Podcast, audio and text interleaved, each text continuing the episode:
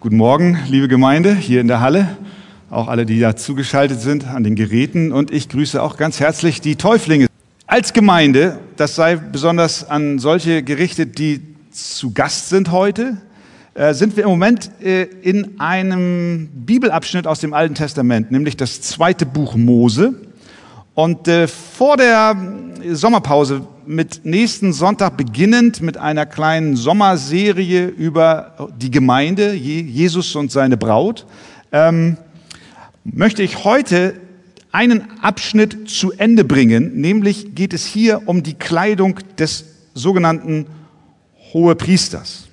Und wer die Kraft hat, nein, wenn ihr könnt, dann steht doch gerne mit mir auf. Wir lesen äh, 2. Mose 28 von Vers 29 bis zum Ende des Kapitels. Also hier wird jetzt beschrieben, welche Kleidung, das ist Teil 2, der Priester, der hohe Priester, wenn er den Dienst in der Stiftshütte verrichtet hat, anziehen sollte. Ab Vers 29, 2. Mose 28. Und Aaron soll die Namen der Söhne Israels an dem Brustschild des Rechtsspruchs auf seinem Herzen tragen, wenn er in das Heiligtum hineingeht zum beständigen Gedenken vor dem Herrn. Und du sollst in das Brustschild des Rechtsspruchs die Urim und Tumim legen, damit sie auf dem Herzen Aarons sind, wenn er hineingeht vor den Herrn. Und so soll Aaron den Rechtsspruch der Kinder Israels beständig auf seinem Herzen tragen vor den Herrn. Und mache das Obergewand zum Ephod ganz aus blauem Purpur.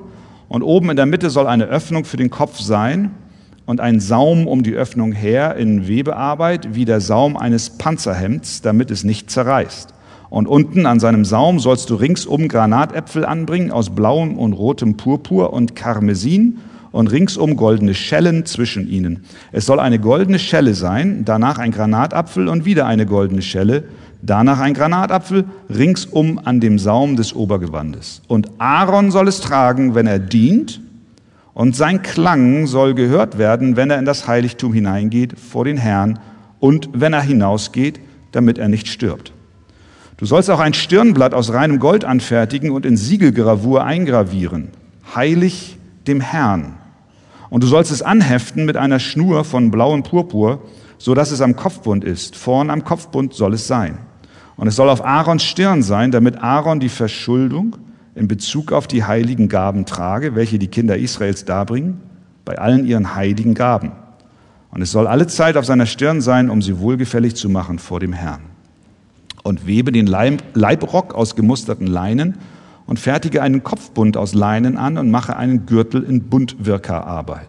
Mache auch den Söhnen Aarons Leibröcke und fertige sie für sie Gürtel an und mache ihnen hohe Kopfbedeckungen zur Ehre und zur Zierde. Und du sollst sie deinem Bruder Aaron anlegen und auch seinen Söhnen und sie salben und ihre Hände füllen und sie heiligen, dass sie mir als Priester dienen.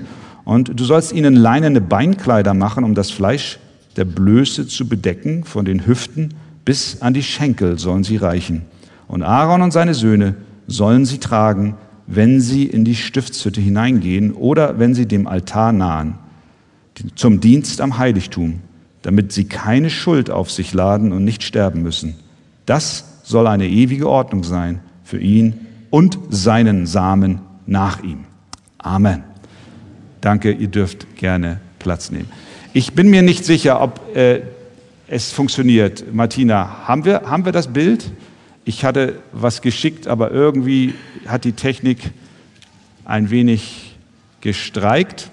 Äh, noch einmal zur Erinnerung, wir befinden uns hier äh, in der Geschichte des Volkes Israels und sie sind auf dem Weg aus Ägypten, aus der Sklaverei, hin in das gelobte Land Kanaan.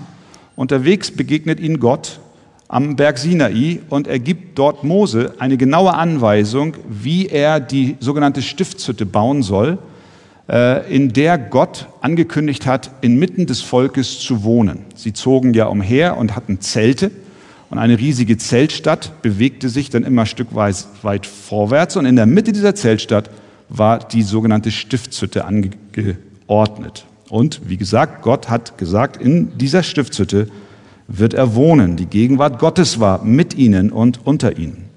Die Stiftshütte wird nun in vielen Kapiteln ganz exakt beschrieben und auch die Kleidung, die der Hohepriester tragen soll, wenn er in, den, in das Heiligtum geht oder überhaupt die priesterlichen Tätigkeiten in dieser Stiftshütte, wie zum Beispiel das Opferbringen, äh, vollzieht.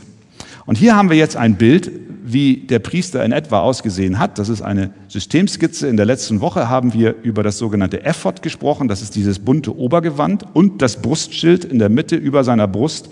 Da sehen wir diese zwölf Diamanten und auf jedem dieser Diamanten ist einer der Namen der Stämme Israels eingraviert. Wir haben gelernt, der hohe Priester trägt die Stämme Israels auf seinem Herzen in das Heiligtum Gottes. Genauso auch auf den Schultern sind zwei, zwei Steine angeordnet. Auf dem einen sind sechs Stämme Israels und auf dem anderen auch sechs Stämme Israels eingraviert. Er trägt sie also nicht nur auf dem Herzen, sondern auch auf den Schultern vor Gott. Wir haben gelernt, das Neue Testament erklärt uns, wir haben heute nicht mehr einen hohen Priester mit solch einer Kleidung, wir haben einen besseren hohen Priester, Jesus Christus.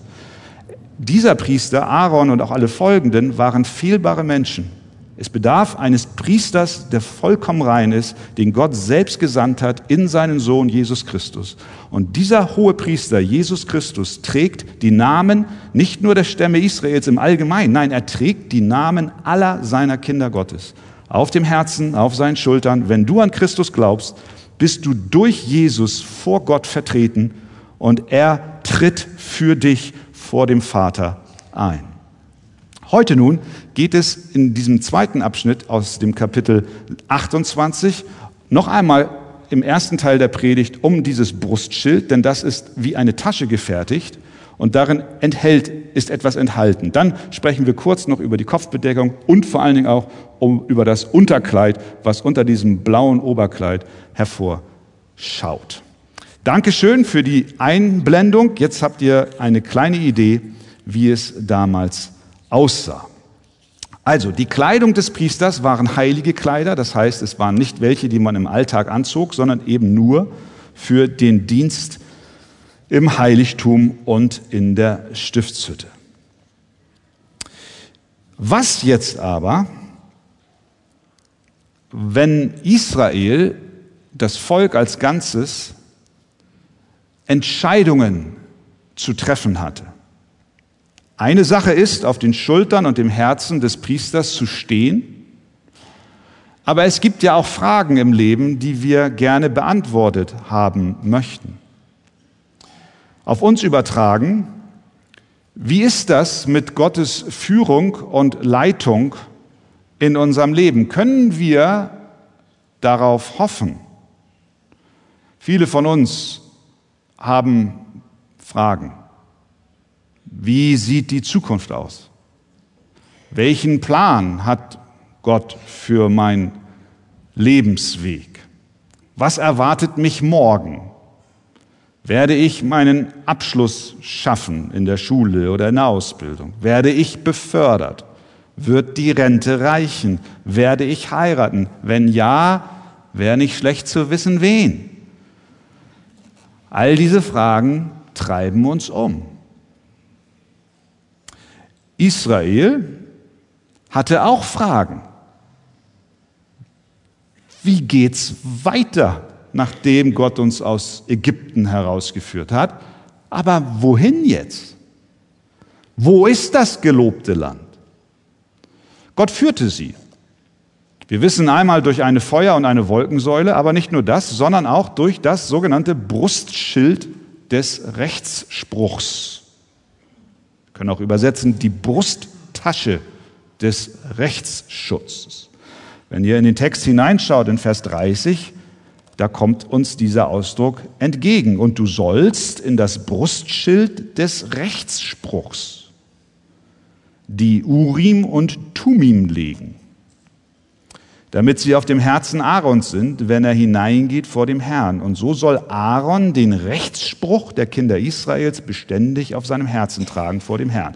Dieses Brustschild mit den zwölf Diamanten oder kostbaren Edelsteinen und den Namen der Stämme Israels, dieses Brustschild war doppelt genäht und hatte eine Tasche. Und in dieser Tasche war enthalten die sogenannte Urim und Tumim. Torin kennt ihr vielleicht aus Hobbit. Das ist nicht gemeint, sondern Urim und Tumim. Übersetzt Licht und Vollkommenheit. Was das genau war, wissen wir nicht. Es wird nicht beschrieben und weil es nicht näher beschrieben wird, können wir davon ausgehen, dass Israel wusste, was es ist. Aber wir wissen es nicht genau. Viele Theologen haben sich sehr viele Gedanken darüber gemacht, was es sein könnte. Ich will, ich erspare mir das jetzt alles, äh, was es da alles für äh, Gedanken zu gibt. Vermutlich, lasst es mich so ausdrücken, vermutlich waren es zwei Steine oder Art Würfelsteine, die von Gott auf jeden Fall benutzt wurden, um seinen Willen Israel kundzutun. Wir kennen diesen Gedanken, Sprüche 1633, im Gewandbausch, das haben wir hier, im Gewandbausch wird das losgeworfen, aber jeder seiner Entscheide, also des Loses, kommt von dem Herrn. Das war Gesetz, das war in Israel klar. Da gibt es einen Gewandbausch mit Steinen oder mit Losen. Die Israeliten vertrauten darauf, dass Gott durch Urim und Tumim, diese beiden, sagen wir mal, Steine, spricht. Verschiedentlich im Alten Testament machten sie davon Gebrauch. Zum Beispiel fragte David Gott, ob er die Philister angreifen soll. 1. Samuel 23, 2. Er benutzt in 1 Samuel 30 das Ephod, das ist dieses Obergewand des Priesters, und bekam Antwort, wie er mit den Philistern verfahren soll. Auch Saul befragte Urim, um den Willen Gottes zu erfahren. 1 Samuel 28, 6. Und Saul befragte den Herrn, aber der Herr antwortete ihm nicht. Also nicht immer hat Gott geantwortet. Weder durch Träume, noch durch die Urim, noch durch die Propheten. Immer und immer wieder befragte Israel Gott. Wenn auch nicht an jeder Stelle Urim explizit erwähnt ist, können wir davon ausgehen, dass es in fast allen Fällen, wenn nicht sogar in allen Fällen, eine Rolle gespielt hat. Wichtig dabei festzuhalten ist Folgendes. Die Fragen, die an Gott gestellt wurden, wurden von einem Leiter des Volkes gestellt. Also der Priester oder auch der König oder ein Prophet. Nicht das Volk oder jeder Einzelne im Volk hat diese Fragen vorgebracht. Wichtig ist auch zu verstehen, dass die Fragen sich auf Dinge von öffentlichem Interesse bezogen und sie so formuliert waren, dass eine Antwort nur Ja oder Nein heißen konnte. Es wurde davon ausgegangen, dass die Würfel oder das Los den Willen Gottes wiedergaben. Es war kein Horoskop, es gab auch dort keine Antwort auf Fragen des täglichen Lebens. Es wurde nicht beantwortet, was es heute Abend zu essen geben soll oder was ich morgen anziehen soll.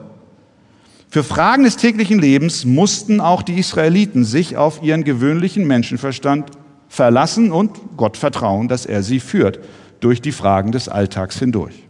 Es waren Fragen von öffentlichem Interesse, von Gottes Wegweisung für sein Volk gestellt von den Leitern Israels. Da schließt sich eine, ich glaube, eine wichtige Frage an. Wie leitet Gott uns heute? Warum hat er nicht jedem Israeliten Urim und Tumim gegeben? So zwei Steine in die Tasche. Warum hat er mir eigentlich nicht Urim und Tumim gegeben? Das Leben wäre doch vermutlich viel einfacher. Wenn ich zwei Würfel hätte oder du, die die Frage beantworten, soll ich nach Paderborn ziehen, ja oder nein? Soll ich Lieselotte heiraten, ja oder nein? Urim und Turim werden es richten. Der Mensch möchte wissen, was in der Zukunft geschieht und wie er sich entscheiden soll. Das ist ein Grund, warum Horoskope und, und äh, und äh, Wahrsagerei Hochkonjunktur haben und hatten und vermutlich auch haben werden. Weil der Mensch hoch interessiert ist daran, was ihn erwartet. Aber Gott hat sich entschlossen, uns keine Urim und Tumim zu geben. Aber warum uns nicht und Israel doch? Ich glaube, die Antwort ist daran zu finden, dass zu der Zeit, als Israel dieses Hilfsmittel hatte, Gott einen außergewöhnlichen, großartigen Plan mit ihnen hatte. Er wollte nämlich, und das ist das große Bild Gottes, er war, und das erklärt uns die Bibel, er war dabei, einen großartigen Heilsplan in die Wirklichkeit kommen zu lassen. Und in diesem Plan der Errettung und Erlösung von Menschen spielt das Volk Israel eine ganz wichtige Rolle. Denn aus ihnen heraus sollte später der Messias kommen. Sie waren das von Gott auserwählte Volk. Unter allen Nationen, die es gab, unter allen Stämmen und Geschlechtern hat Gott sich entschieden, Abraham, aus dir werde ich eine große Nation machen und in dir sollen gesegnet werden alle Völker der Erde. Das war Gottes Absicht. Der Messias war aber noch nicht da.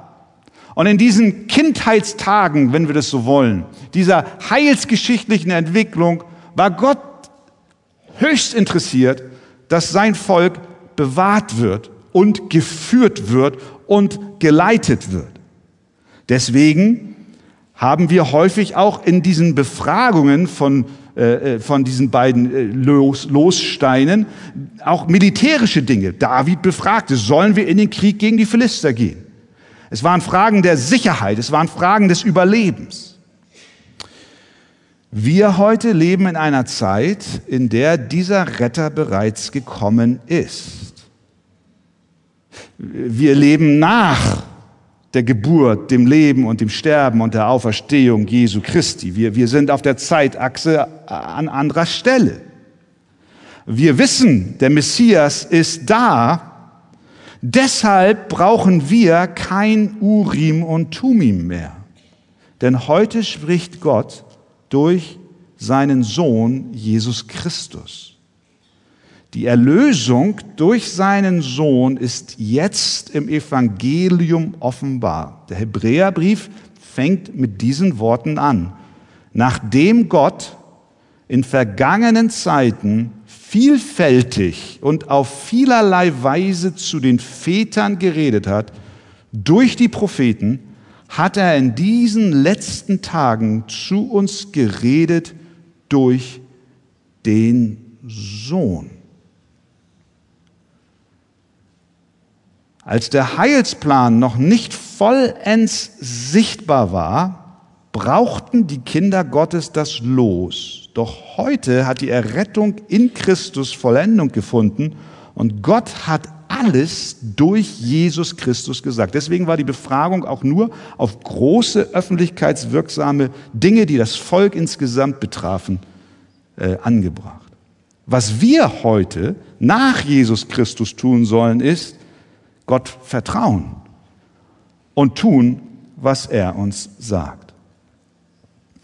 Ja, jetzt sitzt du da und sagst, na ja, ich hatte mir eigentlich mehr erhofft hinsichtlich meines zukünftigen Wohnorts heute in der Predigt dann doch eine Antwort zu kriegen, ob ich nach Paderborn ziehen soll oder nicht. Ähm, und tatsächlich, ich weiß das ja, äh, es gibt viele Fragen des täglichen Lebens, die wir gerne beantwortet haben möchten. Und deswegen die Frage, wie ist denn das heute? Heilsgeschichtlich und hinsichtlich unserer Errettung hat Gott durch seinen Sohn gesprochen, haben wir gehört. Aber was ist mit den Fragen des Alltags? Wie führt und leitet Gott uns heute? Drei kurze Antworten darauf. Und es gibt vermutlich noch andere, aber ich denke, das sind drei wesentliche. Wie leitet und führt Gott seine Kinder heute? A, durch sein Wort. B durch seinen Geist und C durch seine Vorsehung. A durch sein Wort. Sein Wort, die Bibel, ist der vorrangige Weg, über den Gott uns heute Weisung und Führung gibt. Nun, du hast recht, die Bibel beantwortet nicht die Frage, welche Automarke deine nächste sein soll oder ob du in der Nordsee oder in der Ostsee baden gehen sollst, aber sie offenbart uns den Willen Gottes für unser Leben. Zwei Bibelstellen. 1. Thessalonicher 4, 3 bis 5. Denn das ist der Wille Gottes. Hören wir? Jetzt wissen wir, was er will. Was denn? Eure Heiligung, dass ihr euch der Unzucht enthaltet, dass es jeder von euch versteht, sein eigenes Gefäß in Heiligung und Ehrbarkeit in Besitz zu nehmen, nicht mit leidenschaftlicher Begierde wie die Heiden, die Gott nicht kennen. Ein anderer Ausdruck des Willens Gottes finden wir in 1. Thessalonicher 5, Vers 16 und 18. Da lesen wir, freut euch alle Zeit, betet ohne Unterlass, Seid in allem dankbar, denn das ist der Wille Gottes in Christus Jesus für euch. Okay, du willst wissen, was ist der Wille Gottes für mein Leben? Lebe in der Heiligung, freue dich alle Zeit, bete ohne Unterlass, sei in allem dankbar und gut ist. Amen, sagt jemand. Das ist ganz einfach. Das ist, der, das ist auf jeden Fall 100% der Wille Gottes für dich. Steht da, steht in der Bibel. Das bedeutet, den Willen Gottes erkennen erfolgt, indem wir die Bibel wertschätzen, lesen, unsere Gedanken mit ihr füllen und unser Leben danach ausrichten. Wenn wir dies tun, dann leben wir im Willen Gottes. Das heißt, wenn ich eine Entscheidung zu treffen habe, dann stelle ich mir die Frage, ist die Option, die mir jetzt zur Auswahl steht, im Einklang mit Gottes geoffenbartem Willen in der Bibel?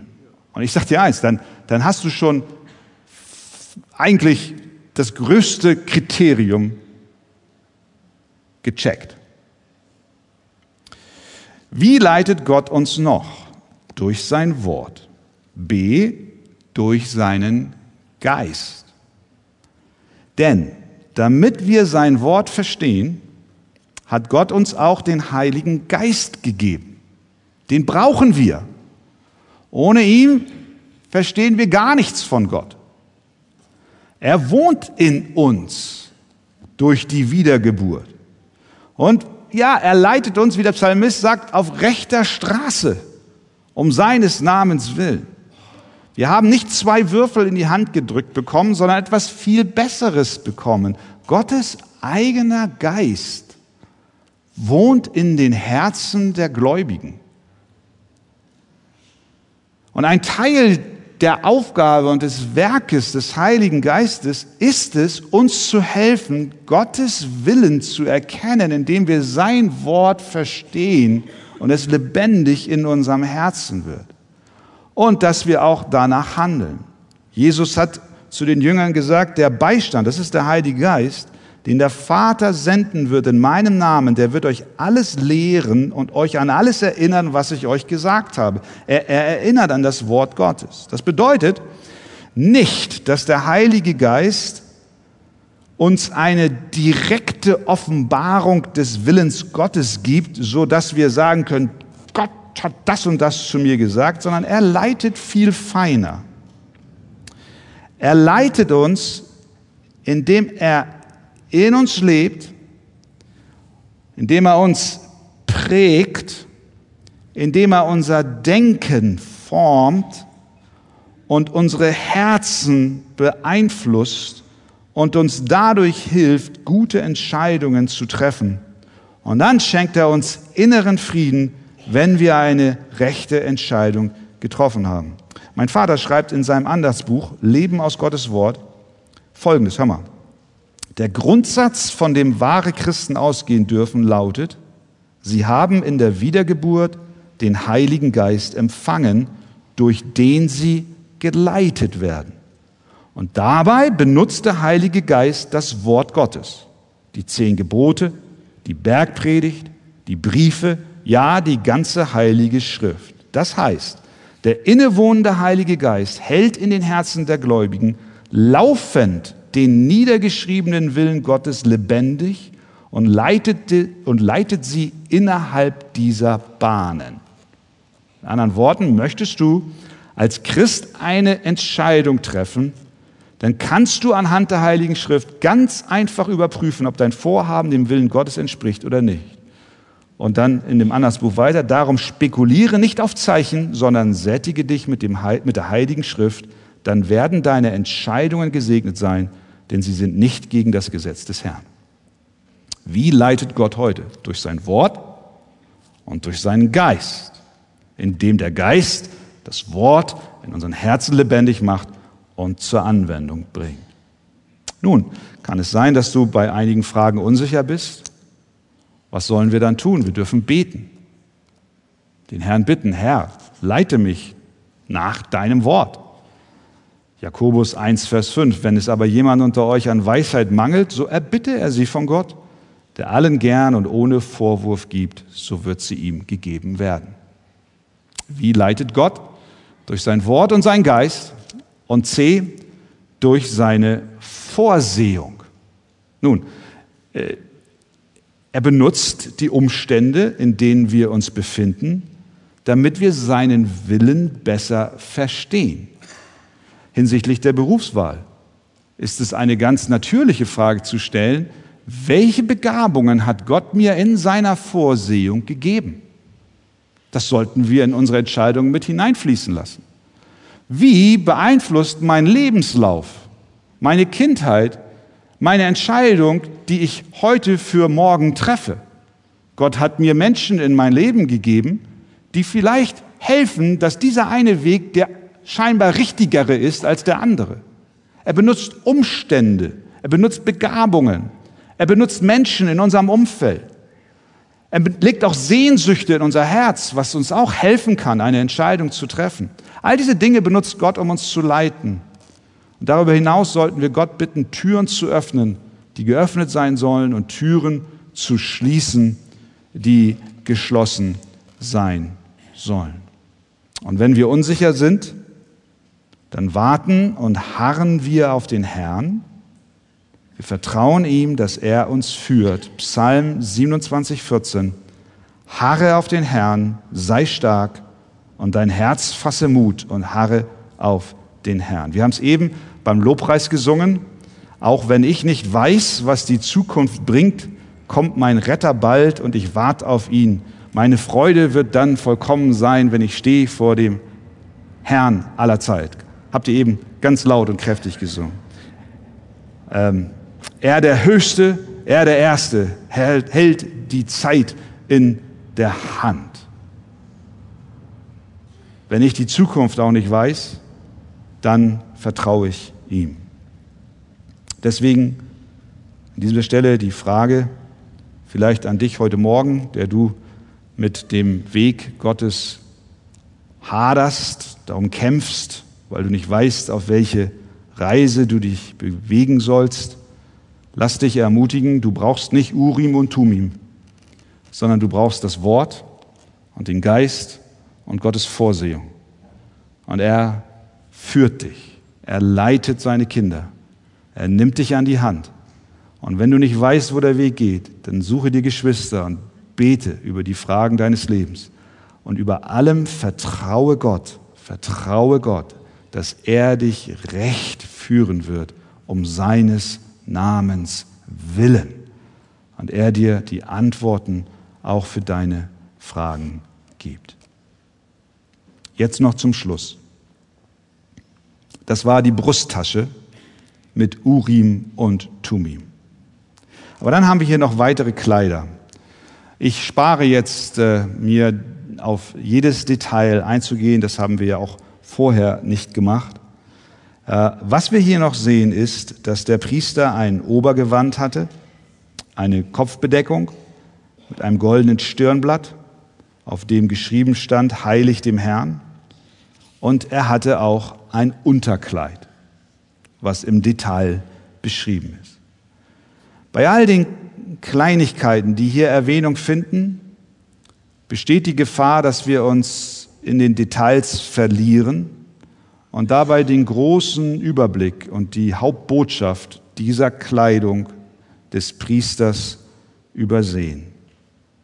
Aber was wir festhalten sollten ist, jeder Stoff, jeder Stein, jeder Ring, jedes Band ruft laut uns entgegen, Gott ist ein heiliger Gott. Das ist die Botschaft der Stiftshütte. Das Heiligtum, das Allerheiligste. Opfer müssen gebracht werden für die Sünden des Volkes. Wir können nicht, wie wir sind, einfach so, mir nichts, dir nichts, in die Gegenwart Gottes treten. Selbst der Priester musste ein heiliges Gewand tragen. In der Tat, wir hatten es schon, als wir Mose vor dem brennenden Busch sahen und haben festgestellt, dass Gottes Nähe gefährlich ist. Das ist ein etwas ungewohnter Ausdruck für viele Zeitgenossen. Wie können wir sagen, Gottes Nähe ist gefährlich? Er ist doch der liebende Gott. Ja, er ist ein barmherziger Gott voller Liebe, aber er ist auch ein heiliger Gott. Und in seine Nähe zu treten ist gefährlich. Deswegen musste Mose vor dem brennenden Busch seine Schuhe ausziehen. Und Gott rief aus dem Busch heraus, tritt nicht näher. Als Mose dann mit dem Volk Israel an den Berg Sinai kam und er nach oben gerufen wurde, und Gott die zehn Gebote gab, da durfte niemand außer der Mittler Mose den Berg berühren. Wer ihn berührt, muss sterben, hat Gott gesagt. Und dieses Wesen Gottes wird auch hier in der Stiftshütte und auch an den Kleidern des Priesters deutlich. Die Arbeit, wir können wirklich sagen, die Arbeit des Priesters war gefährlich. Deswegen Vers 33, war an seinem Gewand, waren an seinem Gewand goldene Schellen angebracht. Ähm, Vers 33, ringsum goldene Schellen. Vers 35, und Aaron soll es tragen, wenn er dient, und sein Klang, also wenn er hineinging, soll gehört werden, wenn er in das Heiligtum hineingeht und vor den Herrn und wenn er hinausgeht. Und dann kommt dieser kleine, aber nicht zu übersehende Zusatz. Warum? Damit er nicht stirbt. Das Volk hörte mittels dieser Glöckchen, dass Aaron noch lebte und sich bewegte. Und äh, für Gott waren die Glocken auch ein Zeichen, wie ein König vorher Besuch angekündigt bekommt, dass jetzt der Priester kommt. Auch das Untergewand war wichtig, Vers 43, und Aaron und seine Söhne sollen sie tragen, also das Untergewand wenn sie in die Stiftshütte hineingehen oder wenn sie sich dem Altar nahen zum Dienst am Heiligtum, damit sie keine Schuld auf sich laden und nicht sterben müssen. Nochmal. Zweimal wird hier gesagt, macht es richtig, damit der Priester nicht sterben muss. Wir, wir, wir spüren hier etwas von, ja, wir können sagen, von einer gefährlichen Tätigkeit. In die Gegenwart Gottes zu kommen, wenn ein Priester nicht die korrekte Unterkleidung trug, war es aus mit ihm. Auch die Reinheit war wichtig. Dieser ganze Text, der ruft heraus, Gott ist heilig. Die Reinheit war wichtig. Während die heidnischen Priester damaliger Zeit fast gar nichts anhatten, während sie ihre Rituale ihren Göttern brachten und sexuelle Tätigkeiten mit zu ihrem, in Anführungszeichen, ja, zu ihrem Götzendienst gehörte, hebt Gott sich an dieser Stelle komplett von allen Göttern und Religionen dieser Welt ab. Und er sagt in Vers 42, du sollst ihnen, also den Priestern, leinerne Beinkleider machen, um das Fleisch der Blöße zu bedecken, von den Hüften bis an die Schenkel sollen sie reichen. Barfuß wohl, als Zeichen, dass der Boden heilig ist. Aber ab dem Knöchel keine Haut zu sehen. Im kompletten Kontrast zu den heidnischen Religionen. Mit dieser priesterlichen Kleiderordnung macht Gott deutlich, dass er in der Tat heilig ist. Heilig heißt rein, sauber, gerecht, klar, voller Wahrheit, voller Liebe. Alles Eigenschaften, nach denen du und ich uns sehnen. Wenn der Priester nun heilige Kleider benötigte, um vor einen heiligen Gott zu erscheinen, bleibt die Frage an uns gestellt, was ziehen wir an, wenn wir zu Gott kommen? Wir haben weder Urim noch Tumim, noch ein priesterliches Gewand damaliger Schneiderei im Schrank hängen.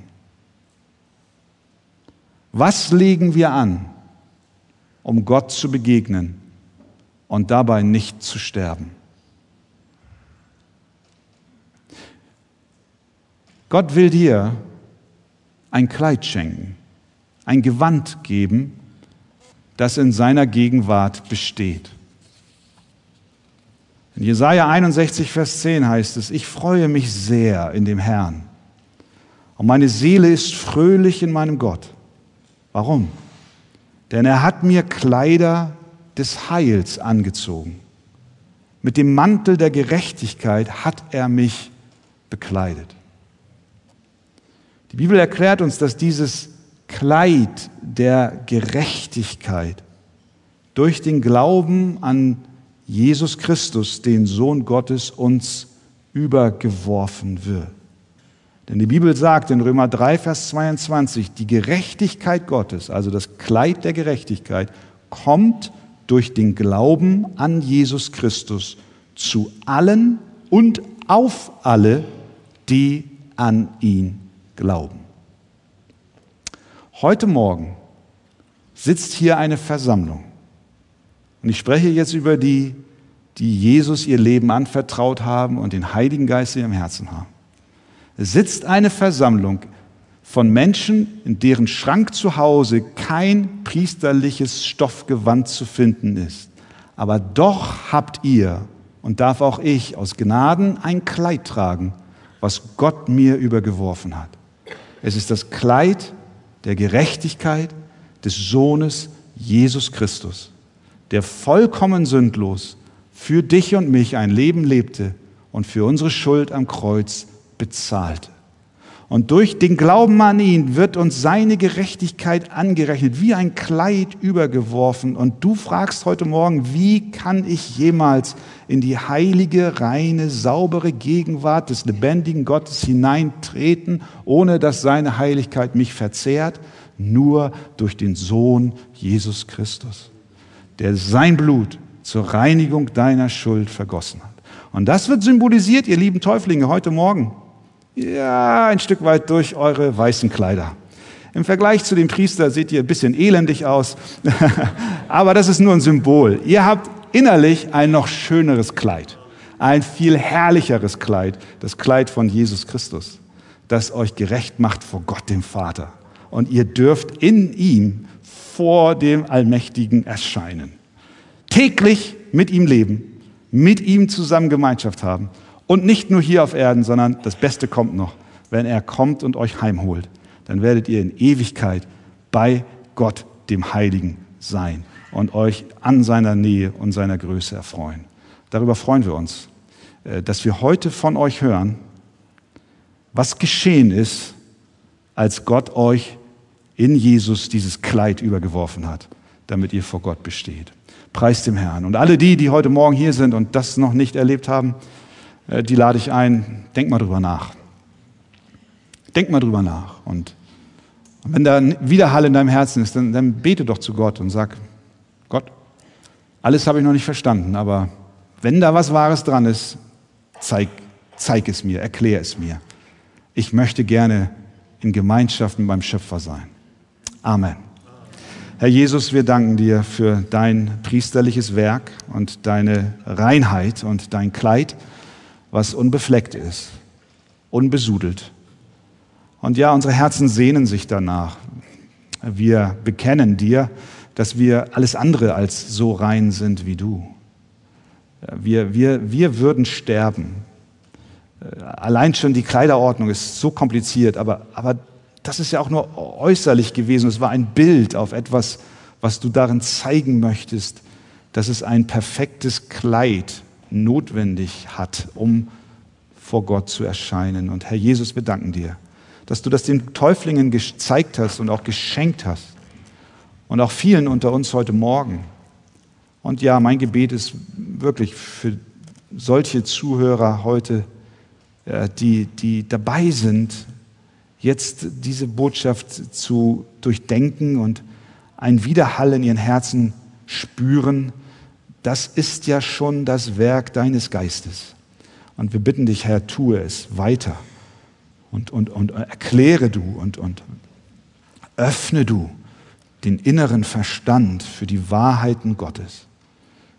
Ich segne jeden, der dies gerade jetzt erlebt, gerade du, der du jetzt spürst, Gott ist da und er spricht zu dir. Lass es zu und bitte ihn, Fortsetzung zu machen. Herr, und wenn wir jetzt zur Taufe gehen, bitten wir um deinen Segen. Amen.